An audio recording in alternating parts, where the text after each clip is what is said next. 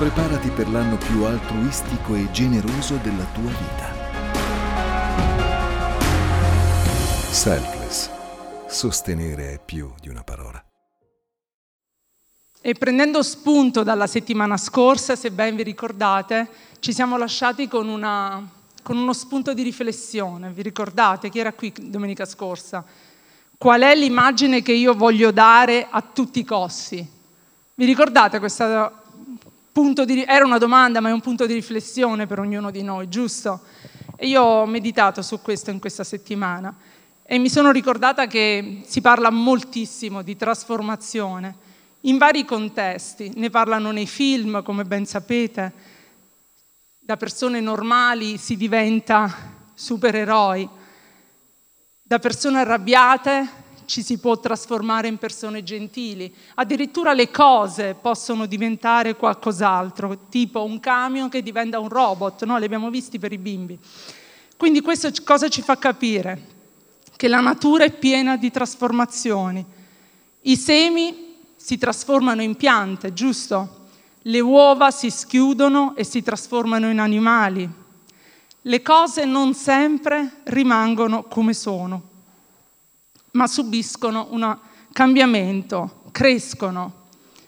Dio ha creato l'universo e tutto ciò che contiene, ma tutta la sua creazione migliore che noi possiamo attribuirgli, sapete qual è?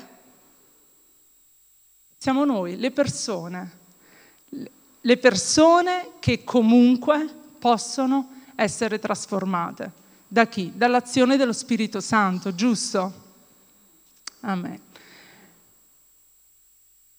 Ogni cambiamento però è qualcosa che va affrontato passo dopo passo.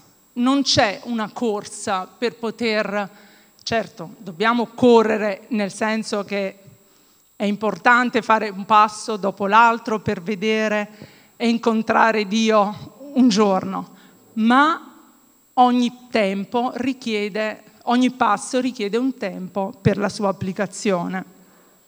Questo perché? Perché ci permette di arrivare alla meta, soprattutto molto più consapevoli di quello che stiamo acquisendo, che può essere saggezza, consapevolezza, ma anche determinazione a proseguire nonostante le difficoltà.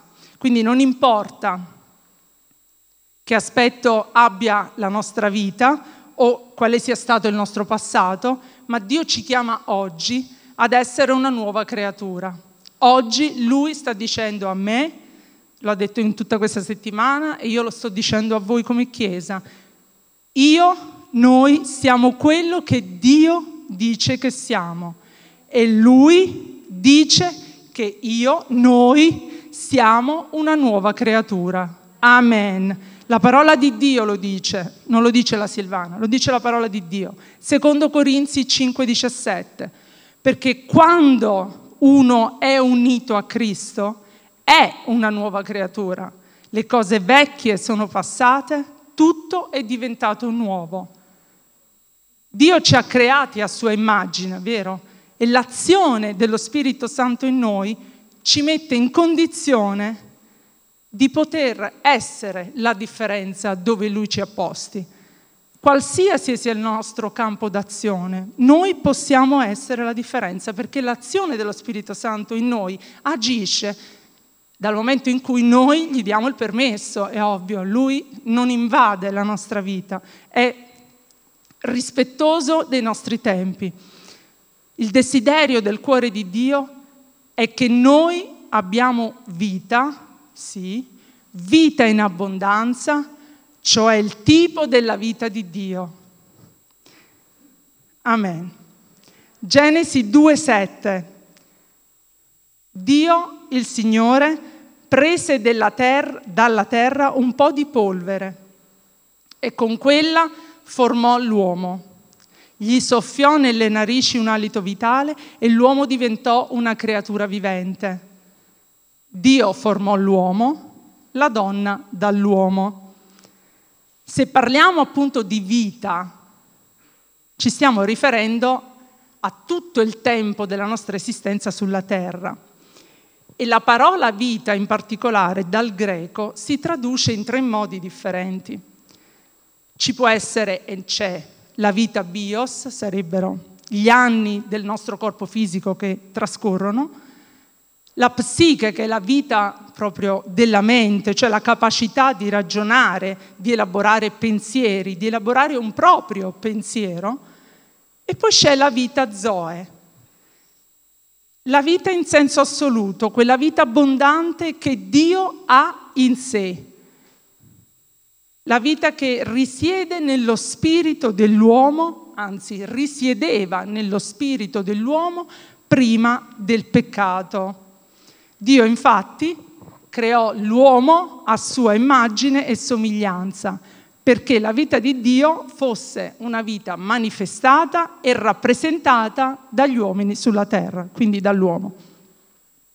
Genesi 1:26 Dio disse, facciamo l'uomo a nostra immagine e somiglianza, conforme alla nostra somiglianza, e abbiamo, che abbia dominio sui pesci del mare, sugli uccelli del cielo, sul bestiame, su tutta la terra e su tutti i rettili che strisciano sulla terra. Quindi cosa ci fa capire questo? Che Dio prepara sempre, sempre, un posto quando decide di metterci lì in un luogo ben preciso. Dio lo prepara prima. Dio creatore aveva pre- preparato con tanta cura il giardino dell'Eden, dove poi avrebbe posto l'uomo, quindi Adamo ed Eva. Dio pose Adamo ed Eva nel giardino. Intanto creò l'uomo e quindi gli affidò la coltivazione e la custodia di quel giardino. Dio non ha voluto che entrambi, in quel caso Adamo ed Eva, vivessero soltanto della sua benedizione, quindi che fossero solo lì in quel giardino a godere di quello che lui avesse creato, ma ha voluto immettere in loro la sua gloria, cioè quella vita zoa abbondante che regnava prima che loro peccassero, che poi è la stessa vita Zoe che oggi Dio vuole mettere nella nostra vita e Lui ha messo nella nostra vita quando il nostro spirito si è riconciliato con il suo. Andiamo per passi. Salmi 115, 19 dice, i cieli sono i cieli del Signore, ma la terra l'ha data agli uomini. La terra era stata posta sotto il dominio del genere umano, nel senso che Dio aveva incaricato Adamo di coltivare il giardino, come appunto avevo detto. Secondo voi, e quindi è la domanda che mi sono posto io, secondo te Silvana, perché si dovrebbe mettere un custode a guardia di un luogo? Siete posti questa domanda? Vi è mai capitato? Perché vi è il serio dubbio, no il serio dubbio, il serio pericolo di essere derubati, giusto? In effetti questo avvenne. Se noi leggiamo in Genesi 3 dall'1 al 9, e qui mi soffermerò un po' di più, siamo pronti con la parola sì. Genesi 3, 1, 9, dall'1 al 9. Il serpente era la più astuta di tutte le bestie selvatiche fatte dal Signore Dio. Il serpente disse alla donna, è vero che Dio ha detto non dovete mangiare di nessun albero del giardino? Questa è una domanda. Il serpente che rivolge ad Eva. La donna rispose al serpente, dei frutti degli alberi del giardino noi possiamo mangiare, ma del frutto dell'albero che sta in mezzo al giardino, Dio ha detto non ne dovete mangiare e non lo dovete toccare, altrimenti morirete. Ma il serpente disse alla donna, il serpente astuto, immaginate, no? No, no, non morirete affatto. Anzi, Dio sa che quando voi ne mangerete i vostri occhi si apriranno e diventerete come Dio, conoscendo il bene e il male. Allora la donna vide che l'albero era buono per nutrirsi, gradito agli occhi e desiderabile per acquistare conoscenza. Prese del frutto e ne mangiò. Poi ne diede anche al marito, che era con lei, e anche egli ne mangiò. Allora, e fu quello il momento, si aprirono gli occhi di tutti e due e si accorsero di essere nudi intrecciarono foglie di fico e ne fecero delle cinture. Poi udirono il Signore che passeggiava nel giardino alla brezza del giorno e l'uomo con sua moglie si nascosero dal Signore Dio in mezzo agli alberi del giardino. Ma il Signore chiamò l'uomo e gli disse, dove sei? Adamo, dove sei? Adamo ed Eva non avevano mai peccato prima di quel momento. Avevano comunione con Dio costante ed erano stati creati perfetti, perfetti, cioè di nulla mancanti, perfetti. Il diavolo, come è scritto qui, è riuscito a sporcare l'immagine di Dio in loro. Ha fatto dubitare dell'amore che Dio avesse per loro. Quando il diavolo ha detto, no, non morrete affatto, cosa stava dicendo? Stava dicendo che Dio aveva mentito a loro. Il diavolo, noi lo sappiamo che è un bugiardo, no? Lui viene per uccidere, per distruggere e per abbattere. È un bugiardo, ha proiettato la sua falsità su Dio dicendo, Dio sa che nel giorno che ne mangerete sarete come lui, cioè lui ha fatto credere ad Adamo ed Eva che Dio fosse un bugiardo, un falso e che avesse in qualche modo trattenuto qualcosa per sé e non avesse dato tutto a loro, invece Dio aveva creato ogni cosa perfettamente, loro stessi erano perfetti.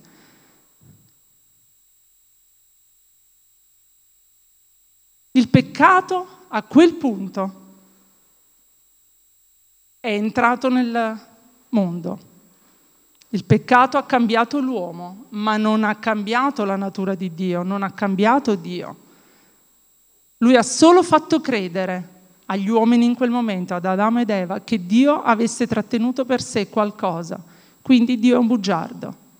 Quante volte arriva da noi questo, questo suono, questa voce, e ci fa credere che Dio qualcosa dice, ma non mi sta pensando, non mi sta considerando, io sono così afflitta, sono così scoraggiata. Dio non fa questo. Dio è un Dio perfetto, un Dio buono, ha cuore ognuno di noi, me e te. Nella situazione in cui ci troviamo, Lui non si prenderà, Lui si prenderà sempre cura di noi, non guarderà quello che siamo in quel momento, ma Lui ci accoglie però ci invita a cambiare. Ecco perché la trasformazione, perché è vero che noi andiamo a Dio con un bagaglio, con una situazione, con una vita non facile, con un, perca- con un passato che sta influenzando ancora il nostro presente, però è vero anche che Lui, con la sua grazia, il suo perdono, l'azione dello Spirito Santo ci aiuteranno a cambiare, a migliorare e a trasformare quel cuore, come dicevamo qualche settimana fa, da un cuore di pietra ha un cuore di carne. Amen. Eva quindi, sedotta dal serpente, mangiò il frutto. Eva mangiò il frutto, ricordiamoci bene. Eva mangiò il frutto, ma Adamo, a cui Eva diede il frutto, aveva la possibilità però di scegliere e dire no, non lo mangio perché Dio ci ha detto di non mangiare di quel frutto. Ma lui ha mangiato, ha disobbedito allo stesso modo in cui ha disobbedito Eva e ha permesso che l'autorità che Dio gli aveva dato, perché Dio gli aveva, gli aveva costruito, gli aveva um, preparato un giardino e gli aveva detto di custodirlo e di coltivarlo. Quindi gli aveva dato autorità sugli animali, sui pesci, tant'è che Adamo ha dato il nome agli animali. Ha avuto un'autorità delegata da Dio. Ma in quel momento quella stessa autorità è passata a Satana. Gliel'ha proprio ceduta, dicendo, anzi no, mangiando più che dicendo. Verso 9, cosa dice? Ma il Signore Dio chiamò l'uomo e gli disse, dove sei? Ho udito la tua voce, rispose Adamo, ho avuto paura e mi sono nascosto. Il peccato aveva spogliato Adamo della gloria di Dio. E in Romani è scritto, tutti hanno peccato e sono privi della gloria di Dio. Verso 10. Dio disse, chi ti ha mostrato che eri nudo? Hai forse mangiato del frutto dell'albero che ti avevo comandato di non mangiare?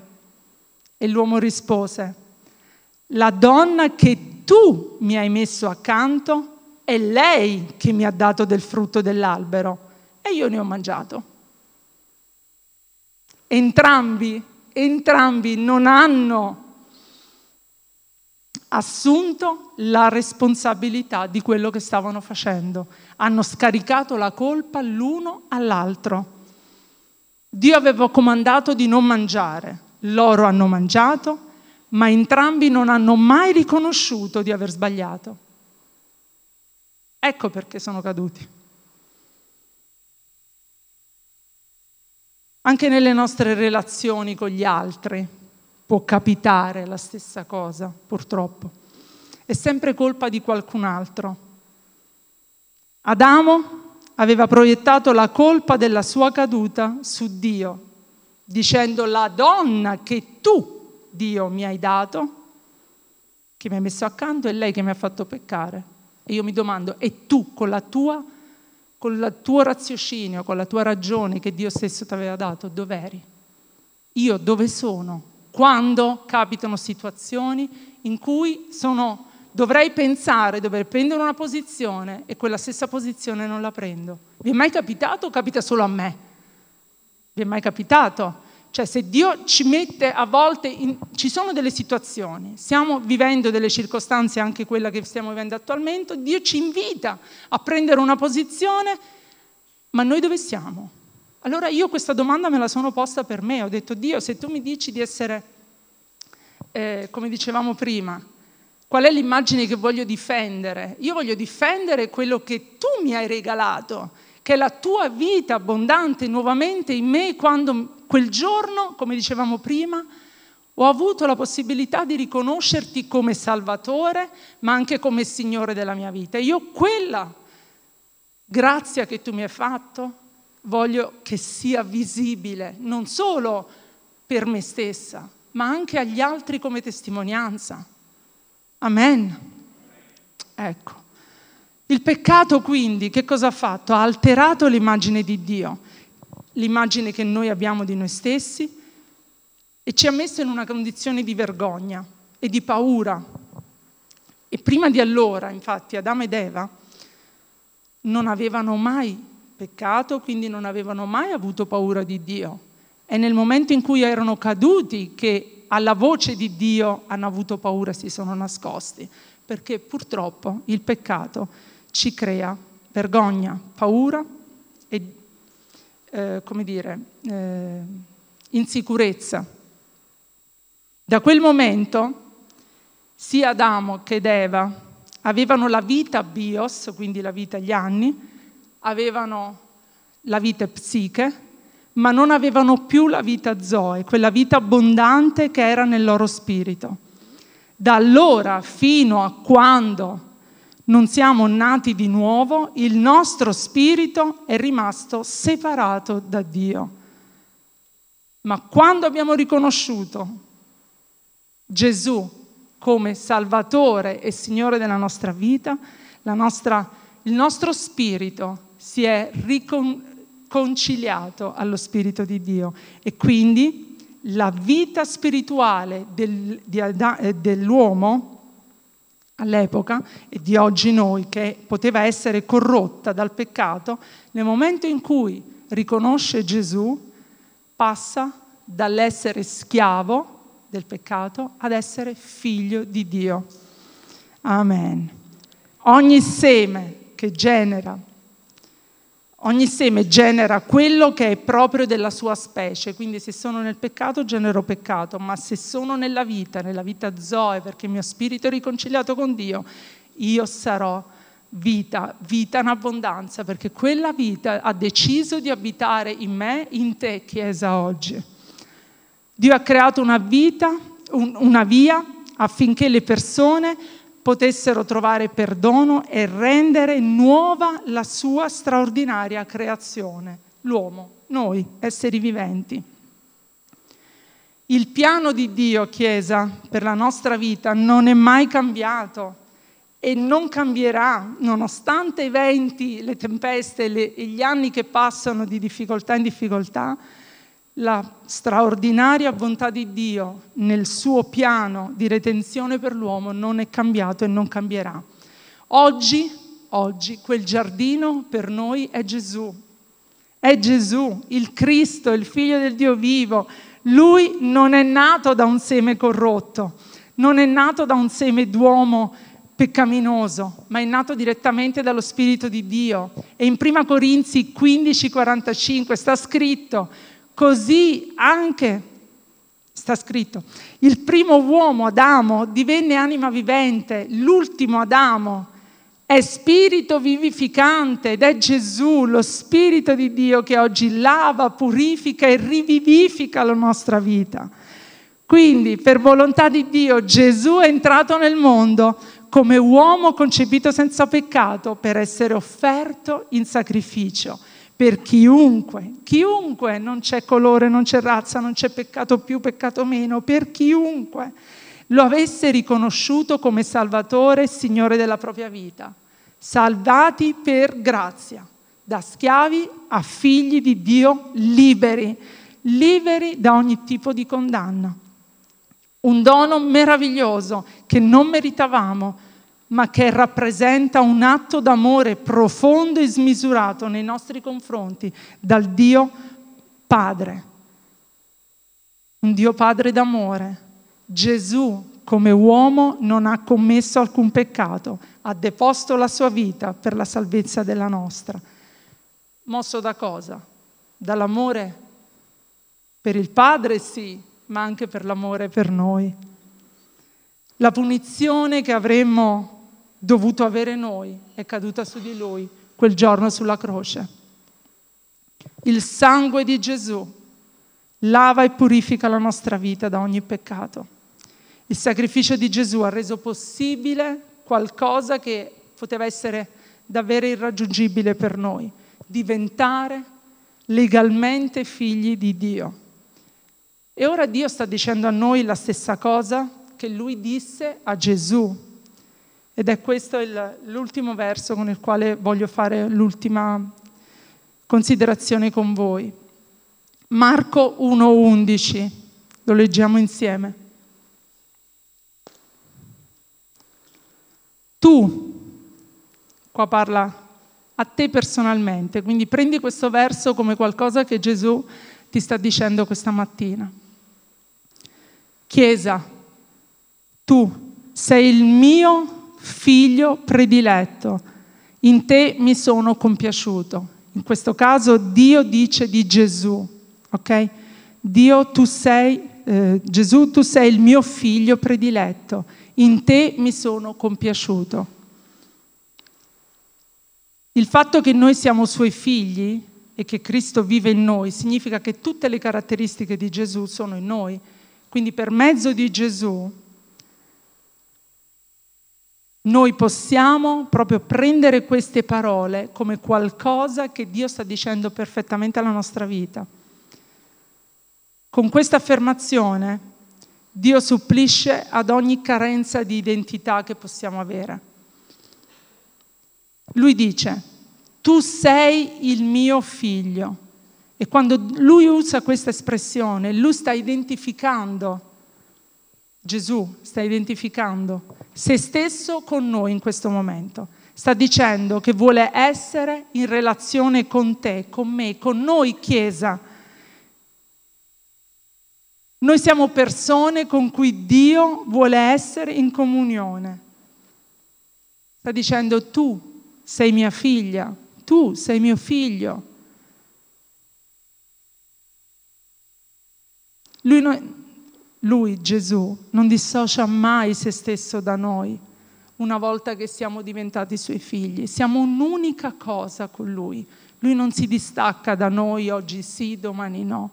Lui è lì pronto. A volte siamo noi che lasciamo lui in disparte perché vogliamo autonomamente decidere delle nostre cose, quelle che più ci piacciono. Poi quando le cose non vanno ci ricordiamo che Lui c'è, ma Lui c'è sempre e vuole avere questa relazione intima con ognuno di noi. E quando dice tu sei mio figlio, ci dobbiamo credere perché si prende cura di noi a 360 gradi, non c'è nulla di cui Lui non si occupa in noi.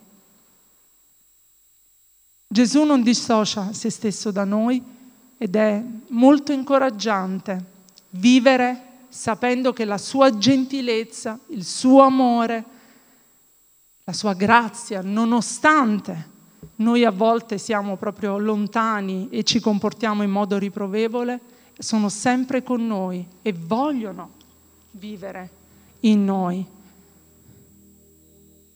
Quando dice prediletto, figlio mio, tu sei prediletto, Dio cosa sta dicendo di Gesù ed è la stessa cosa che dice di noi. Io amo te, io ti amo.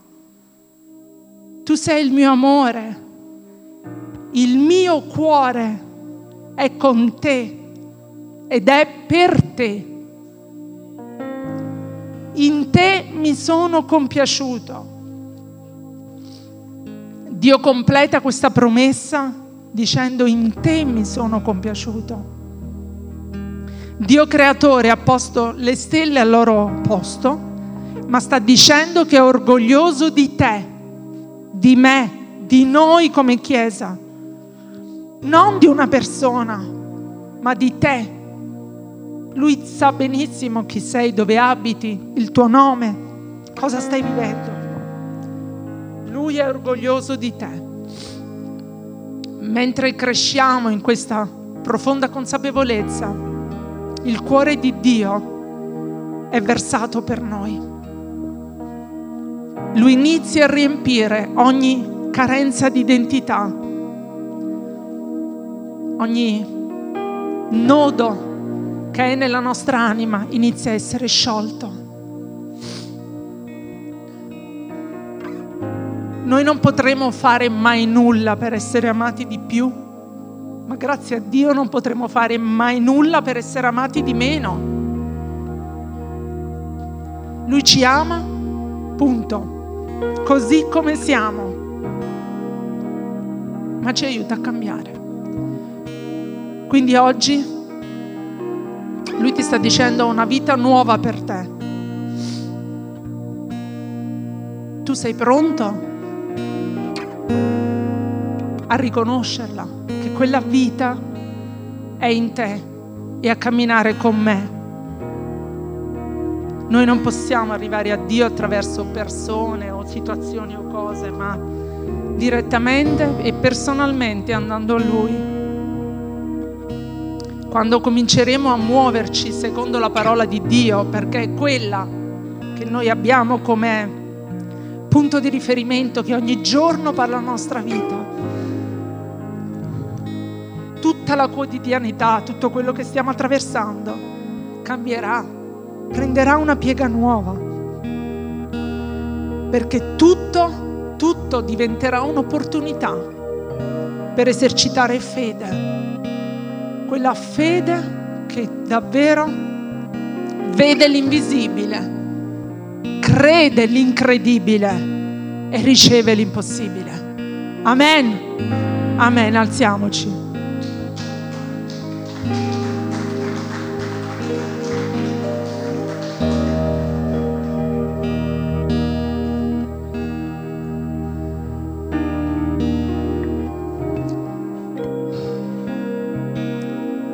Abbiamo cantato prima che la tua gloria riprenda forma in me. Queste parole sono proprio la preghiera.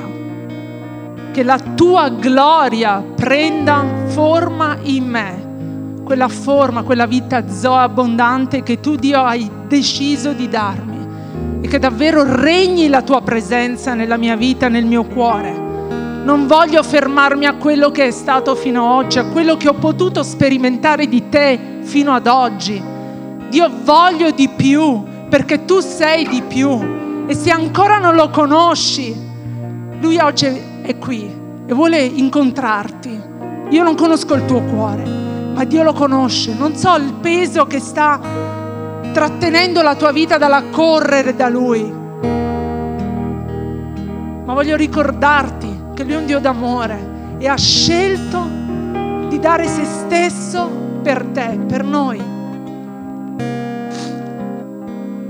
Perciò Dio grazie, grazie per tuo figlio Gesù, grazie per la benedizione che tu hai preparato per ognuno di noi, grazie perché tu prepari ogni cosa, tu hai preparato un luogo per ognuno di noi, che può essere la nostra stessa vita l'hai creata perfetta. Lui ha deciso di abitare in noi. Di cosa stiamo facendo? Del Tempio dello Spirito Santo che Lui ha creato, la nostra vita. Cosa ne stiamo facendo? Riconosciamo che abbiamo bisogno di Lui. È ancora il tempo adesso, Chiesa. Io non so domani cosa ci sarà ma so che oggi è il tempo. Perciò prenditi un tempo con lo Spirito Santo. Lui conosce il tuo cuore. Offrigli veramente tutto te stesso, tutto a te stessa. La lode delle tue labbra, ma anche la lode del tuo cuore. Che davvero regna nella nostra vita la tua presenza, Spirito Santo.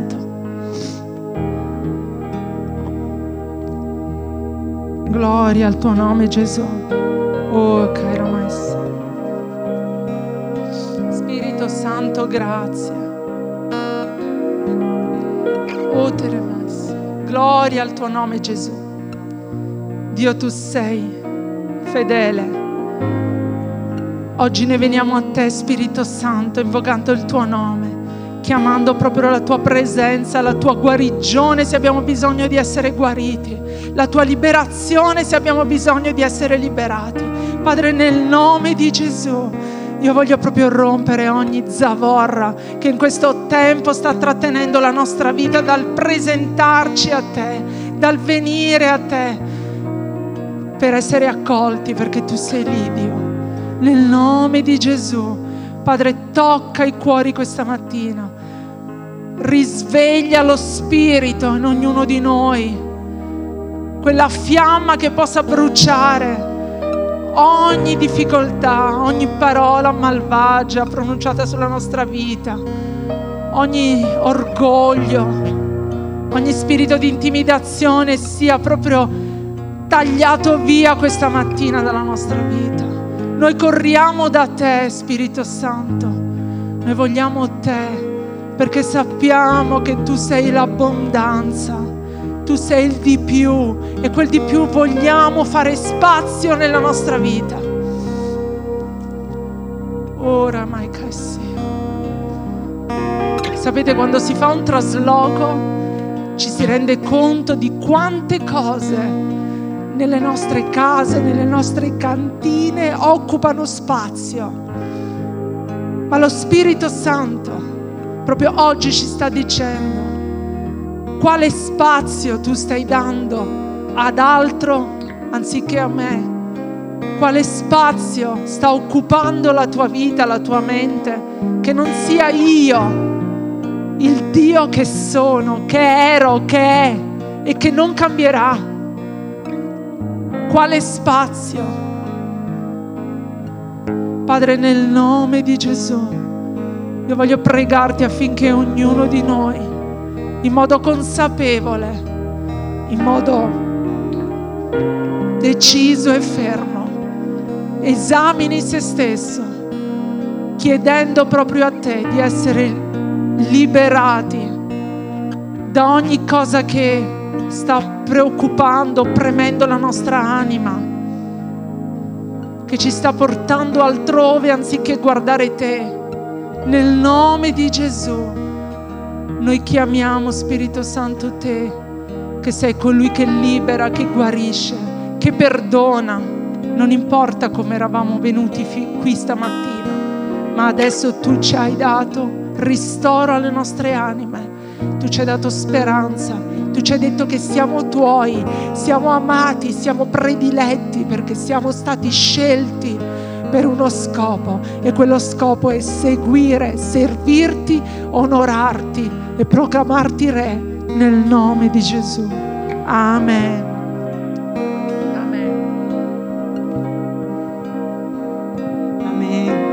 Grazie Spirito Santo. Grazie perché noi siamo una nuova creatura in te, come diceva Silvana. Grazie perché tu vivi dentro di noi, fa che non lo dimentichiamo mai, che ti possiamo onorare ogni giorno della nostra vita.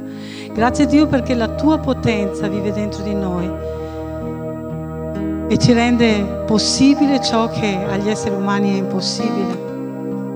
E volevo concludere con voi, prima di salutarvi, con una, un versetto, anzi due versetti che sono scritti in una lettera di Paolo, la lettera agli Efesini, capitolo 3, versi, versetti 20 e 21 che mi piacciono così tanto e che voglio davvero rilasciare su ognuno di voi sulla Chiesa oggi. Ora colui che può, mediante la potenza che opera in noi, fare infinitamente di ripeti con me, infinitamente, al di là di quel che domandiamo o pensiamo. A Lui sia la gloria nella Chiesa e in Cristo Gesù, per tutte le età, nei secoli dei secoli. Amen. Amen. Ciao Chiesa, buona domenica.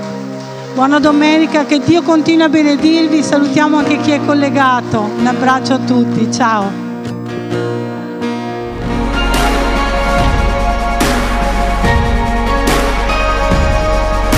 Preparati per l'anno più altruistico e generoso della tua vita. Selfless. Sostenere è più di una parola.